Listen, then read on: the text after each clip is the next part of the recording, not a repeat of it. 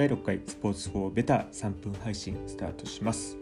現在こちらではアフリカに剣道少年がどうやって行き着いたのかというお話をさせてもらってます。昨日は小学校の夢のところのお話をさせてもらったんですけども今日は中学校1年生の時のお話をさせてもらいます。まずはお知らせです、えー、現在ケニアの難民選手団サポートにつながるビールを開発しまして、えー、クラウドファンディングを実行中です。リンクを貼っておきますのでぜひアクセスしていただけると嬉しいです。ビールは3600円97本限定ですのでお早めによろしくお願いします。さて、えー、中学校1年生の時のお話なんですけども、えー、地元の公立中学校に行きましてそこの剣道部に所属していました、えー、1年生自分たち1年生で、まあ、3年生が3名で剣道って5人の団体戦なんですけども、まあ、その13の3名が抜けてしまった後はですね2名でずっと剣道部を活動していました。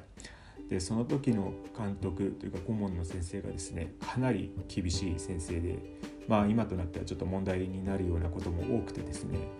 まあ2人になってからは、まあ、嫌顔にもキャプテンをやらざるを得なくてですね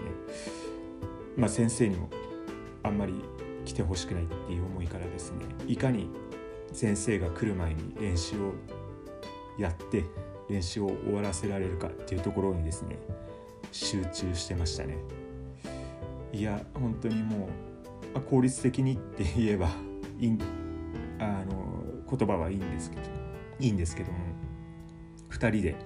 あの声を出して先生にも聞こえるようにしっかりやってるんだぞっていうふうにですねあのやってたのを思い出します。ただですねあのだからといって結果が出なかったのかというとそういうわけではなくてですねちゃんとあの剣道で結果も出たっていうところがあったのでその時にはですね本当にいかに先生をさせず効率的に練習をするのかっていうところをですねあの剣道で学びました、まあ、結局ダラダラやったところで何も変わらないですし、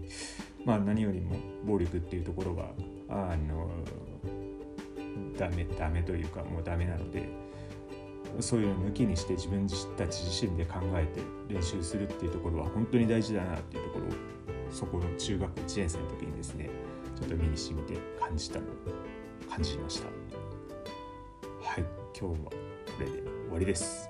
第6回スポーツフォーベター3分配信でした。